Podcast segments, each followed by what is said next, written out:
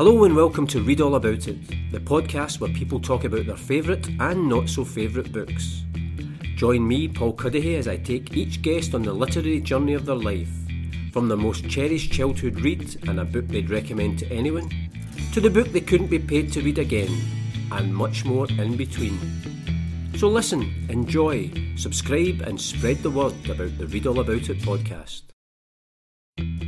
My guest this week is Karen Campbell, who's an award winning writer and who has now published seven novels, most recently The Sound of the Hours, which came out in July 2019. Having studied English at the University of Glasgow, Karen's writing career took a while to come to the fore. That came after nearly six years as a police officer with Strathclyde Police, followed by a role as a media officer with Glasgow City Council. It was during this time that she was accepted onto Glasgow University's prestigious creative writing master's course and thus began an impressive career as a writer. This has, to date, involved four novels set in the world of the police The Twilight Time, After the Fire, Shadow Play, and Proof of Life. Those books were followed by This Is Where I Am, which tells the story of a Somali asylum seeker who has arrived in Glasgow with his daughter.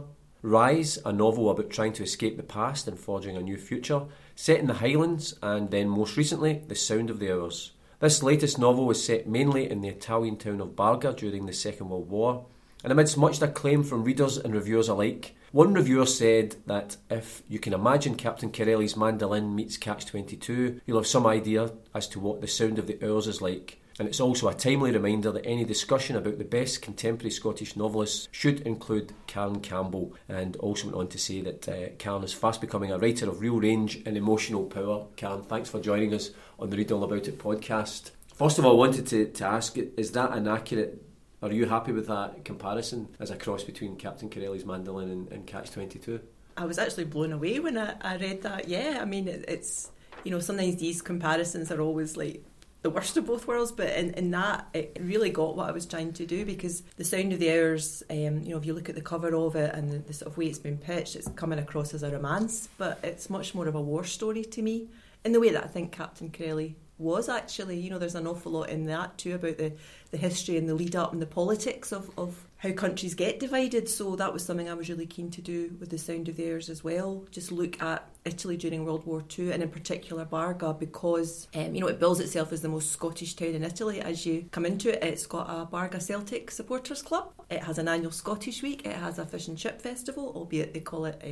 Patate pesce, so it sounds more exotic, but it's fish and chips. And I just wanted to explore a place that's already got almost mixed identity. How how which side you go on in war when when nothing's black and white, and you might have family back in Scotland and family fighting for Mussolini and maybe family fighting for the Allies. Yeah, so so that sort of summation of, of it being I mean Catch twenty two is all about the madness of war, isn't it? So you know I was really chuffed with that.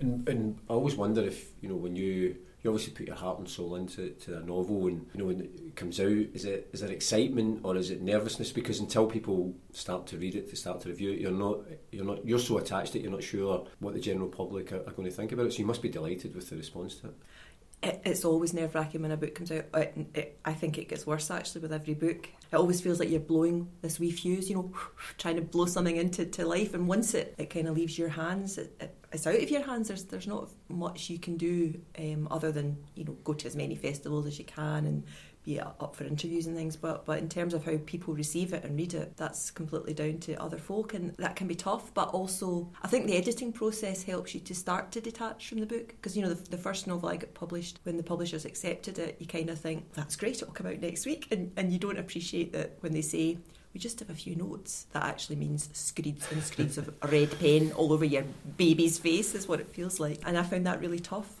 Somebody sort of challenging what I'd written, but you know, it's really necessary, and I realise that now. And and the process of toing and froing and, and moving away from this kind of creative rush of the thing you've made into seeing it as a product that you have to refine and hone, that I think allows you to not be so heart and mouth about how it's received because you're probably working on the next book by the time that book comes out. But equally, the whole joy to me of, of writing for publication for people to read is the thing doesn't come alive till someone else reads it. You know, you're not just sitting in your room writing a diary, you're writing something that's going out into the world and folk will receive it in different ways. I've had reviews sometimes and comments about things I hadn't even thought I'd written. Initially you might think, Oh, I've got this wrong, they haven't got what the book's about, but how do we enjoy books that we read? It's when there's a space for you to put something of yourself in the book and get something out of it that's personal to you. So it's a joy actually when that happens and, and folk comment on your book and say things about your book that you maybe hadn't anticipated when you wrote it but you're like okay I'll take that. Thank you. Obviously you, you know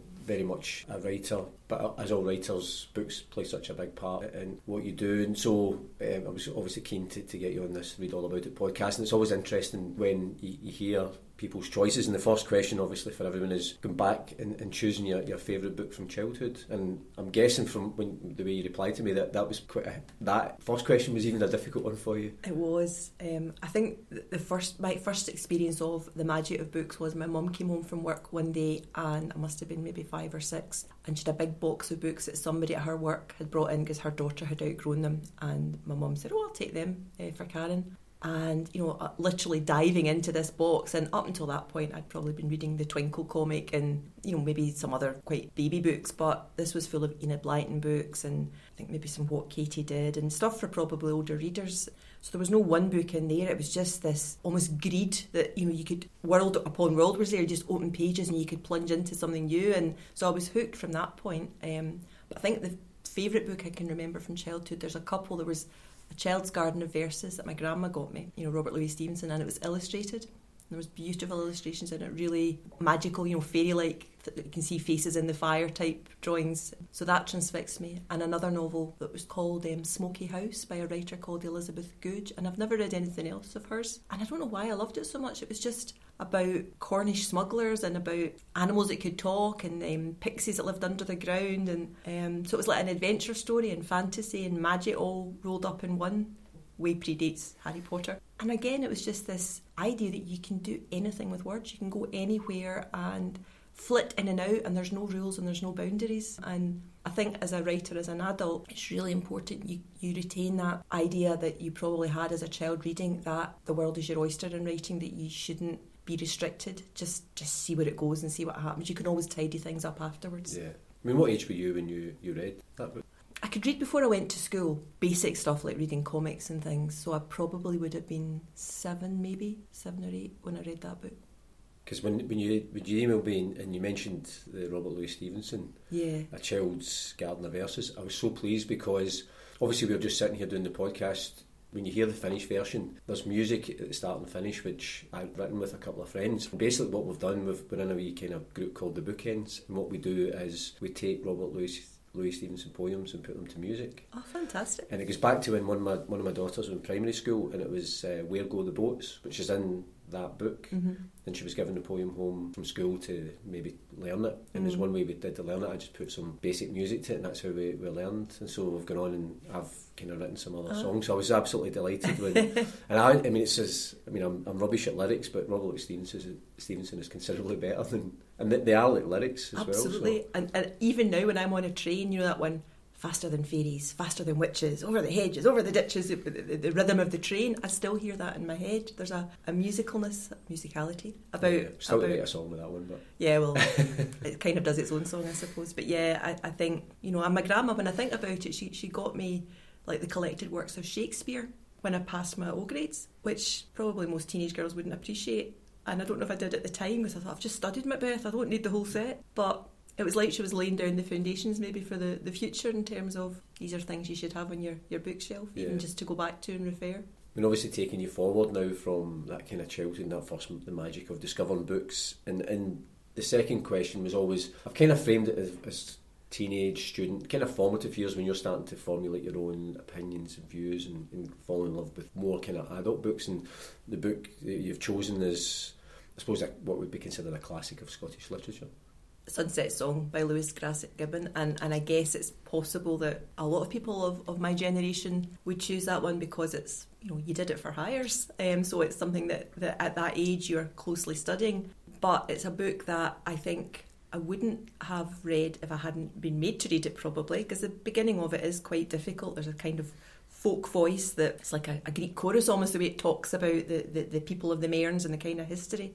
But I, I never really give up on a book anyway. If I, if I start one, I tend to finish it. I probably wouldn't have picked it up, but I'm so, so glad that I did because it was a book. It just, again, it was this idea of words and writing being so liberating, not just in terms of the story, which was about a 17 year old girl, same age as me, or 16, basically being torn between what her parents wanted her to do, what she wanted to do, the love of her roots and the land, the, the, the desire to go somewhere else and reinvent yourself, all of those things, although that was set during or just before the First World War, or no, during it. Um, you know, it, it, was resonant with, with me absolutely at that age, but also the way Grassic Gibbon uses language, the way he actually, you know, we're talking about poetry and, and Robert Louis Stevenson. He evokes the cadence of the, the lilt of how people speak in the northeast of Scotland by the language that he uses. He slips into second person sometimes, so we're as close into Chris's head, the, the girl who's the, the main character, as we can be when it's the you voice, you know, and, and I use that occasionally now, and I'm sure that's influenced from there just because I think when you're writing, always my goal is to get as deep into the character and their psyche as you can, and that second person seems to do it. You, you can't sustain it over a long period, but Grassic Gibbon just showed me it's like fairy dust, you just sprinkle bits and pieces of different yeah. techniques, and also using Scots words as well. The fact that that was not just allowed but accepted. Um, I actually wrote a, a few years ago, um, the Edinburgh Book Festival commissioned various authors to write stories, and the theme was elsewhere. That was just all you were given was elsewhere. That was the topic, and I wrote a story about being 16 and being in South Africa visiting my grandparents, which is true when apartheid was still happening. But also, I was there over Christmas and I had my Highers coming up, the prelims. So, the condition I was allowed to go for an extended holiday was I did my homework when I was in South Africa. So, I finished Sunset Song sitting by the pool at my grandma's house, tears streaming down my face because I felt so homesick. Right. Something's been away from the place. You know, if you're at home in Scotland, you kind of just take it for granted. But being away and seeing a country that appalled me the way it treated people, I think that cemented the book in my mind a wee bit more. Can I read a wee just a paragraph of, course, of that yeah, story? Because yeah. it kind of just sums up what I'm trying to say. So that's why I'm a writer, because you think about things and you write them down and then they sound better. You take a sip of water then slowly open your book. Higher soon, and you've not yet reached the close of Sunset Song. You don't want to. You're loving the journey too much, want to keep it incomplete and safe. Later, much later, you will realise this is the first time a book has moved you so completely. The language, the story, the bigger sense of it, the fact it is quite solidly and distinctively Scottish you didn't know writers could do that, that you were allowed to paint rhythms and cadences with your words as well as stories, and that it wasn't an affectation, it was the truth. See, when you read that, does obviously it take you back to being that girl, but is that kind of whenever you read it again, it's it's almost confirms why you wanted to be a writer and why place and, and where you're from is, is so important as well? I think so. I think definitely that. And I think writing for me allows me to, you know, often we think things in our head and we don't really we don't really know what we're thinking. It's like a big grey mass, isn't it, of squiggly thoughts. And, and writing allows you to tease those things out into something that's quite sharp and you're stitching it onto the page. And so it makes you dig into your memories, but also, I guess, dig into what makes you you. And then that seeps out into your characters and the place as well. It's it's what's the purpose of this? I don't mean the meaning of life. Just I think with writing, everything you do is a choice. So you have to kind of know what you're doing with those words as well and why you're choosing them. But that makes you think about bigger things too. You can't help but think about where you live and why it is the way it is and why people behave the way they do. You know, it's it's endlessly fascinating. Did you read? It's obviously it's, it's often published as part of the, the trilogy of Scots Quair. If you going on to read the other two parts? I did, I did, and I was a wee bit disappointed, as I think most folk are, because and that's a good lesson again when you're writing. Sometimes less is more. Like leave leave somebody at a certain point in their life because Chris later on isn't the Chris of our youth, which of course none of us are. Mm-hmm. But it, it makes it so sad and more poignant that you know, Sunset Song is an elegy already for that, that sort of lost way of life and what the First World War did to, to rural communities and then to see that she becomes granite light and much harder and, and doesn't have such a happy life yeah I, I kind of wished I didn't know that I'd yeah. ma- much rather imagine her future than know it I suppose it's that especially when you have got so much invested in one book there's there's probably an apprehension because can the next can the sequel live up to, to the expectations of, Absolutely. of the audience? I know, I know, and and you know, that's true if you're a writer as well. There's there's been like the, the book I wrote about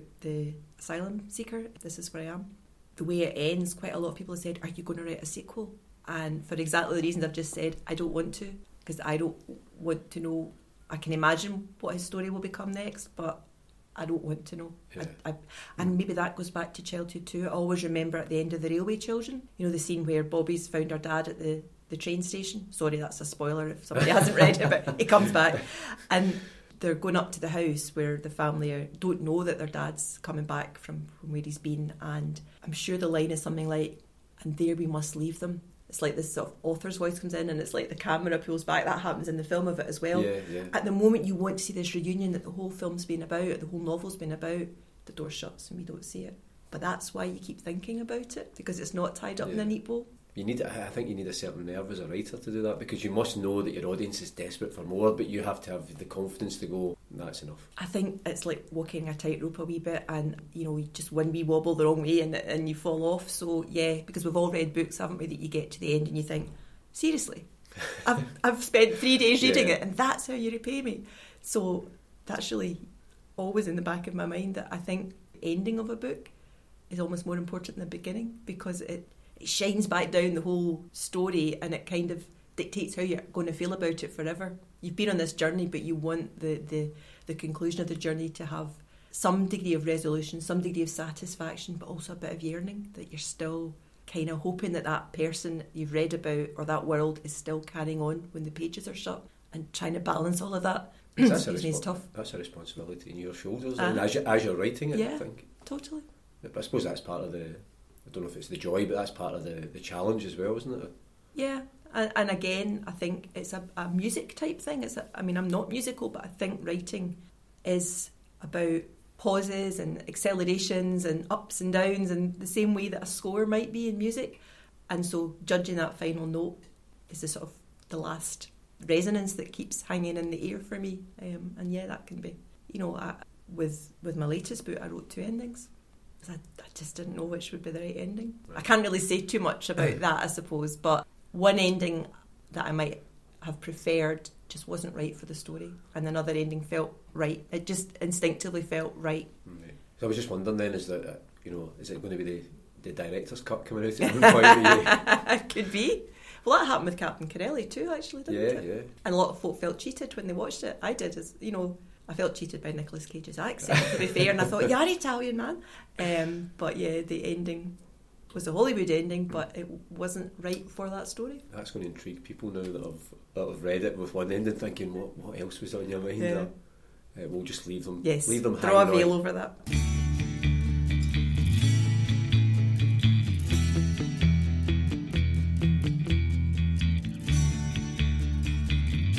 You're listening to the Read All About It podcast with me, Paul Cuddihy, and my guest, the writer Karen Campbell. Karen, we're on to the third question, the third category, and that's a book that you would recommend to anyone. Okay, How to Be Both by Ali Smith. I actually did recommend it for a book club that I'm in recently, and it evoked quite a few emails at the start. Why have you picked this one? I don't think I can get to the end of this. And then by the end, everyone was like, "Oh, I'm so glad I read that." So I felt vindicated, if you like. I just think it's again, it's it's adventurous, it's playful. She's doing so many things with with words and language and story itself because the the the concept of the book is it's two stories. It's in two halves. One story is about um, an Italian Renaissance painter who may or may not have actually existed, who was a wee girl that had to become a man, you know, dress as a man, live as a man in order to be a painter because women just didn't paint in those days and did go on to paint some beautiful murals uh, in a palace in Italy. And the other story is about a, a young girl in contemporary times who's suffered a bereavement and is trying to deal with that. So, two very disparate stories, you think, but each one kind of echoes the other one slightly.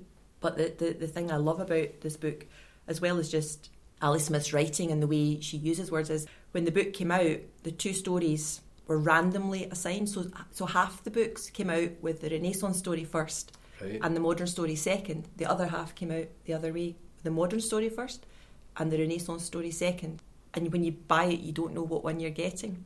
and so within my book group itself, there was there was a mixture of, of Right, who got really what. interesting, isn't it? And I think the whole thing that Ali Smith was trying to do is talk about what comes first in terms of story and history and what underpins what, what what bleeds from the past to the present and the future and back again. Because whatever way you read that book, depending on which story comes first, you get a whole different reading experience. The two stories haven't Yeah. changed, but your understanding of how one affects the other and, and what the themes are. Did you find that when you, the book group came to discuss it, that people who had read one story Yes. first had a different Totally. perspective? Totally. Right. And and the thing about Ali Smith is it wasn't gimmicky.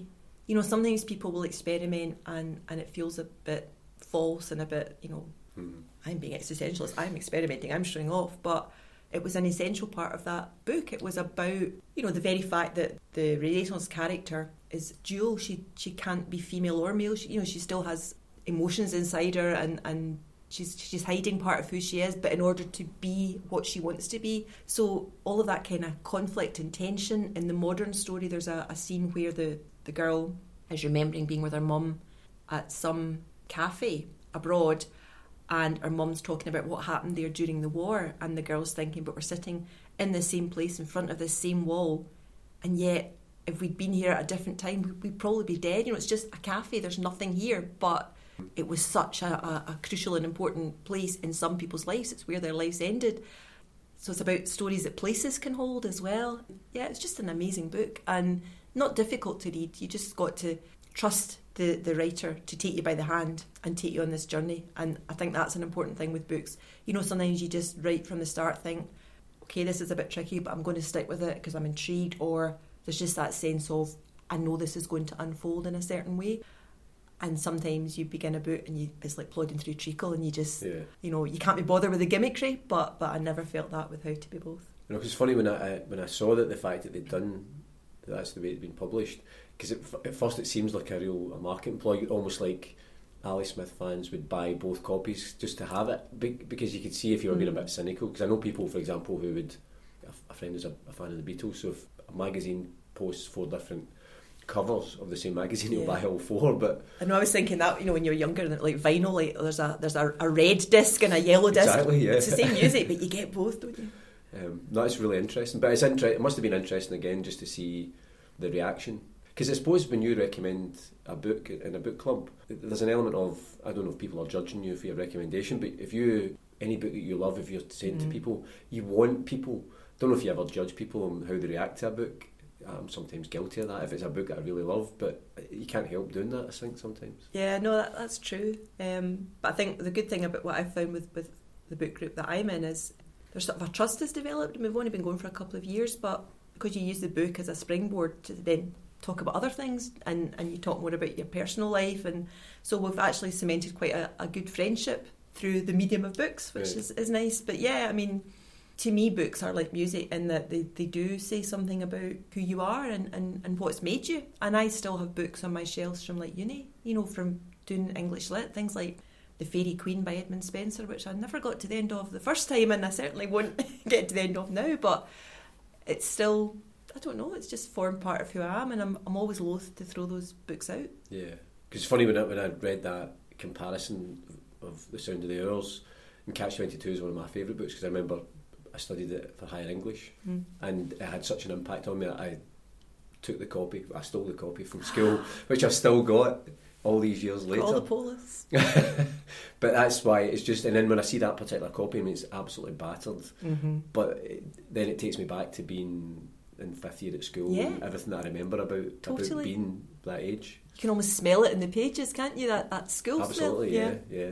Now this uh, next question, and it's really this is the one that's always in, interested me whenever I ask people. It's a book that you couldn't be paid to read again. now, some people have attacked this question with absolute relish.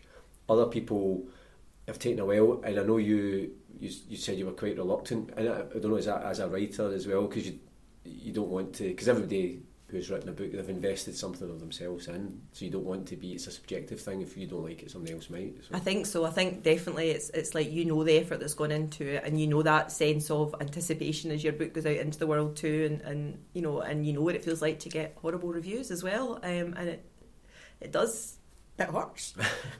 so yeah, I, I I did think, oh god, I don't I don't know if I can answer this. But then I, I did remember a book that I really, really didn't like, and I'm, I'm okay saying that. Um, it was one I, I had to review for um, a, a radio programme, and it was one of J.K. Rowling's adult books, so writing under the name of Robert Galbraith, mm. and it was the first one. I can't even remember the title of it, but the protagonist called Cormoran Strike. So that might, I think, the Cuckoo Calling. I think that was the name of it. None of it felt real. I did. I felt it was. I mean, I, you know, I loved the Harry Potter books, and my kids loved them too. But there wasn't any depth or richness to this book at all. It was very formulaic, very much, you know, a crash bang adventure story. I think the guy's got one leg because he's an ex army hero or something, but even that, there wasn't any sense of, you know, pathos or backstory or, or, or real sense of somebody struggling to come to terms with this loss of what their future might have been. It was just, it felt like it was just a device to make him behave in certain ways, but it didn't feel credible at all. And the dialogue was clunky. Just everything about it was. It was even like, his name seems. Yeah, and I, you know, maybe it is a pastiche. I don't know, but the fact it came out under a pseudonym, I suspect not. I suspect it was meant to be a spy thriller that was taken at its Because I was always a bit sceptical at the time. Is I, I mean, I'm a kind of like you, like J.K. Rowling. I just saw the way that my, one of my daughters just that was her her road into books and just absolutely fell in love with reading through that. So I've always got a lot of time for the Harry Potter books. Yeah. But at the time, they were kind they were they were trying to say that it had been submitted under that name. Nobody knew who it was her, and, and, it just miraculously happened to be published. And you're thinking, no, that's not true. No, there's no way. I think the world of publishing is small enough that if, exactly. if you get a anonymous signing like that, you know, and I it just coincidentally was it was leaked who it was before it gets published. Yeah. So obviously everybody yeah. buys it. So yeah, and again, you know, all credit to her for trying something different because that's always what I try and do with my writing, and I'm sure lots of people liked it. I just didn't like it at all, and it just didn't didn't move me in any way. It just felt like a it could have been a boys' own comic almost in terms of yeah. the, the, depth of the story, and uh, and our children's books aren't like that. Because it was interesting, you said earlier on, if you start a book, you, you tend to finish it, you persevere with it. And I, I, felt, I found this question difficult myself because generally if, I, if I'm struggling with a book and I'm not enjoying it, I don't finish it because I'm of the kind of life's too short, yeah. another good book. Yeah. But book readers tend to go into the two camps. I'm on one side and you're on the other side, and it's it's interesting that so obviously books, even books that you don't like, will probably have a bigger impact on you because you'll think that's an endurance test. I've passed it, you know. Yeah, I guess so. Um, I suppose it's always a, like you're an optimist too. You think, oh, it'll maybe pick up, you know, because I I know some books I do love are the ones that are kind of slow burners and then it starts to just pick up pace, and I think that's the way I write too. So I, I always want to give a book the benefit of the doubt. But yeah, it's there. There are many times that you get to the end of a book and you think you feel a bit deflated, don't you? And, and well, they're the, they're not the ones you keep on yourself, I guess. Yeah, I suppose so. Yeah, and you mentioned as well about you know the, that horrible feeling of, of a bad review. Do you I take it? Do you read the reviews? Because again, that's it's such a subjective thing, and I wonder because you've invested again so much emotion into the book, and yeah. You read a, review and somebody just either doesn't get it or they, they just completely pan all this what you put in. I do, I do read them. I don't know, I don't know why, but you know, I suppose it's, it's torture. But when you get a good review, it's brilliant. So I guess again, it's like the endurance of reading a book to the end. So you should read the bad reviews too, I suppose, to balance things out. But I think I've become a bit more well.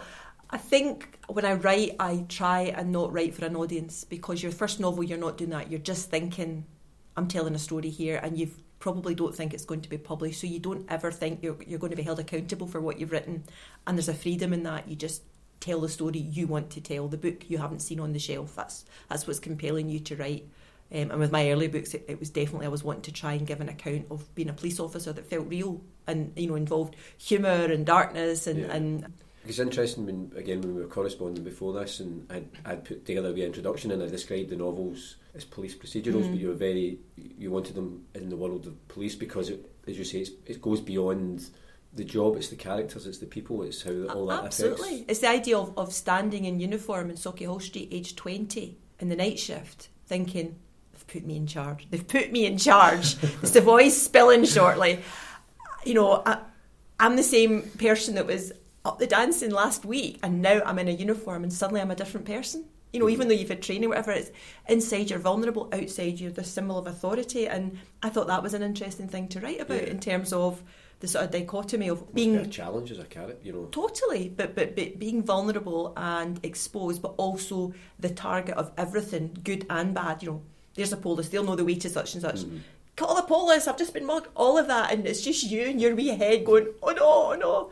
But you know, some of the early reviews I got were things like, people should be warned, there's pages in this book where nothing happens. People just talk. Um, and it's full of Scottish words too, and swearing. And and so, you know, that was quite tough to, to take. But I thought, well, that is me trying to give an accurate representation of what that world was like for me, and nobody can say that's not Yeah. true because it's, such it's what I lived. And yeah, but if people were thinking they were getting a particular type of book, course, and then yeah, they weren't, they were getting somebody who was kind of in their their heats for four pages and nothing much happening. They're talking about back shift being the longest shift of, of the you know, there was three shifts we did then. I know it's different now, um, and, and how you never get anything done. And it was a kind of philosophical musing on, on on life, not achieving what you want. But yeah, if you were expecting to get three murders and a car chase, then that's that's not what that book was giving you. Um, so what I, I try and do now is that I, I don't write thinking how it'll be received, but at the same time I, I suck it up and I do read the reviews afterwards. But I try not let that affect me with the next thing I write either. Yeah, because I, I, think that's, I mean, it's admirable because as you say, you know, you mentioned earlier on, by the time the book comes out, you're maybe writing, you're on to the next thing, and Mm. I suppose the potential danger is that if the book that comes out gets, you know, negative reviews, then that maybe has an impact on, on what you're writing, just in terms of the confidence or thinking, what am I doing? Or, or as I say, you, you're able to just take the good with the bad and think, Yeah, I think so. And just you've got to trust your own voice too, and you've got to write the thing you want to write. If if it's changed and tampered and and made something more anodyne's not the right word, but you know it, it's not what you set out to write. Then what was the point in you doing it? Yeah. So. Maybe your sales aren't so great, but are you proud of what you've written? And does it allow you the freedom to go on and write something else and you're not being straight jacketed into a particular genre or shelf or whatever? Then for me, I think that's worth it because it's it's the, the joy of the writing and bringing things to life in a way you want to do that, that's important. We're on to the fifth and final question, and that's either the last book you read or the, the book that you're currently reading. I've just finished it and it's Surfacing by Kathleen Jamie. And Kathleen's a poet, um, but she's becoming a really fine nature writer as well. The poem probably most people know, well, certainly one that's always stuck in my mind is The Queen of Sheba that Kathleen Jamie wrote. It's just amazing because it's, it's about small town Scottish parochialism spliced with the arrival of the Queen of Sheba and, and all the resplendent pomp and grandeur. And it's definitely one to, to read, you know, look it up and read it. She's, she's brilliant wordsmith, but she's been also, as I say, doing sort of forays into nature writing, but but much more about philosophy and, and, and life as well. And Surfacing is a collection of essays, and some of them are about her being in the, the, the frozen wastes of, I'll get this wrong if it's Arctic or Antarctic, I'm not sure where the Inuits are. And others are her on an archaeological dig, and some are little vignettes about her, her daughter going off to uni. And, and it's just the way she writes and sort of splices them all together. And you just feel, you again, you're taking on this journey of what's important in life, about what we leave of the past, about our future and what we invest in our children and our families, about love, about loss. She wrote another similar collection called Findings a few years ago, and you know there's a whole essay in that on on a seagull's skull that she found on the beach, and it's Right. where she can go with those small little tiny tiny bits of life or death and and take them into something that just yeah makes you think about what's important to you. Um, so it was it was a lovely read, and it, it you know it was what- a book you can dip into and dip out of. But I read it almost as a novel, um, and I think that again you, you, you get more themes that run through every one of the essays when you do that. Because that's a skill in itself as a writer to, as you say, to sometimes take the smallest detail and keep the reader enthralled as you kind of take them on some Yeah. sort of bigger journey. Totally, and, and in a way that doesn't feel indulgent. You know, Mhm. sometimes I think writers we can sort of be too in love with our ourself, and you know, I think this, and you you need to know exactly how what I think, and but Kathleen Jamie does it like all good poets, I guess, in a way that you you take the small and the personal and the literal and, and you make it universal. There's some sense of continuity and, and, and resonance and, and speaking to something beyond your own experience. I don't mean supernatural, I just mean in terms of the bigger issues in life, but it can be done through a, a very sort of microscopic focus, and she's brilliant at that. I mean, in terms of, of what you read, do you you get quite an eclectic taste, and obviously there's a there was a essays. Do you, do you dip in in fiction, non-fiction, just whatever catches your attention? Yeah, I would say mostly fiction. And I don't know if I would read a collection like that if it hadn't been Kathleen Jamie that wrote it. Um, although I have read things like, oh, was it Robert Macfarlane that wrote like Underworld and I can't remember sort of Lost Paths and things like that. You know, there's other nature writing that I quite like again because they're they're a springboard to talk about bigger things. Um, I'm not a huge poetry reader. Um, there's only certain poems that, that really move me. I wouldn't sit down with a collection of poetry, so it tends to be more fiction, I would say, than Yeah. anything. Because it was interesting. I, I watched a documentary about Seamus Heaney recently. Mm. You know, I've read his poems, but actually see when you hear them, being it's same. I think with poetry, if, if you hear somebody reading it, it's, it takes on a whole different Yeah. meaning, and it just it brings them alive. Actually, it was quite it was quite interesting. And then to go back and actually read them on the page, but then Mhm. you're hearing whoever the voice of Yeah, what was usually his voice reading it. absolutely. And that sort of musicality again, Yeah, it yeah. just gives it another sense of another layer, you know, and, and sometimes we don't know how our emotions are tapped into. It can be a bit of music or a smell, you know, talking about the smell of books. That reading is a more sensory thing than just your eyes. I think there's there's an awful lot going on in your subconscious when you read and when you write too. Yeah, I mean, in terms of we're almost at the end of the podcast, but obviously you'd mentioned by the time the Sound of the Hours comes out, you're already working on your next novel. I take it that's ongoing as we speak. Well, I've I've finished the first draft of it, so it's with my agent at the moment. Hopefully, we'll find a home for it soon. Um, yeah, and I wrote that. I mean, the Sound of the Hours took four years to write because it was historical and I had to Mm. do so much research and kind of sifting down of, of what I didn't need as much as what I did need.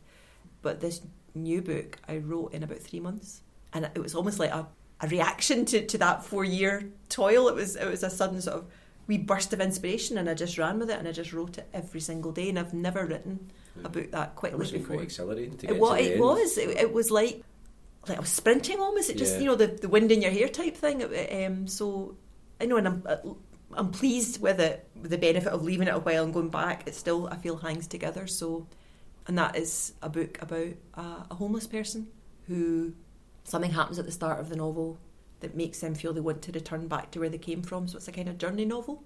But as they're returning to the place they came from, in sort of wee fragmentary flashbacks, you learn why they left in the first place and what led to them becoming homeless. And, and you kind of know why they're avoiding. They're still taking this circuitous route that there's something there that they don't want to deal with, but they still feel drawn to, to go back. So, it, you know, after juggling, literally when I was writing The Sound of the I had a map behind my desk with, with like flags of who, what soldiers were where when. You know, it was like Dad's army. Aha, I was like orchestrating the battles myself. So this felt much more liberating, this new book, in terms of going with the story Yeah. and literally as a, a journey novel. So yeah, And I guess if you you know if you have that burst and, and in three months you've you've finished the novel, then that would tend to suggest to you as well that you're on the right lines because you've that you've been able to tell the story and you've not Yes. get bogged down at all. exactly. It's coming like a gift almost. You know, Yeah, yeah. when the best writing is, it's like I don't know where this is coming from, but thank you very much. Don't let it stop. And it, you know, it does stop eventually, but you know, and sometimes those moments are very brief of the actual flow of inspiration. But with this book, it seemed to just keep flowing, um, and the voice was just really strong from the start. So, yeah, I'm pleased. I think with it. Well, we'll look forward to that one whenever it does come out. Thank you. But um, thanks very much for joining us on the, the Read All About It podcast, Cam. It's a pleasure. Thank you. Thanks for listening to the Read All About It podcast, and I'd love to hear what you thought about it. You can get in touch via Twitter at ReadAllAbout20, on Instagram at ReadAllAboutIt podcast, or you can send an email to readallaboutit at paulcuddihy.com. If you've enjoyed the podcast, subscribe, leave a review, and spread the word. If you haven't enjoyed it, say nothing to anybody. But I do hope you can join me, Paul Cuddihy, next time on the Read All About It podcast. And in the meantime, keep reading.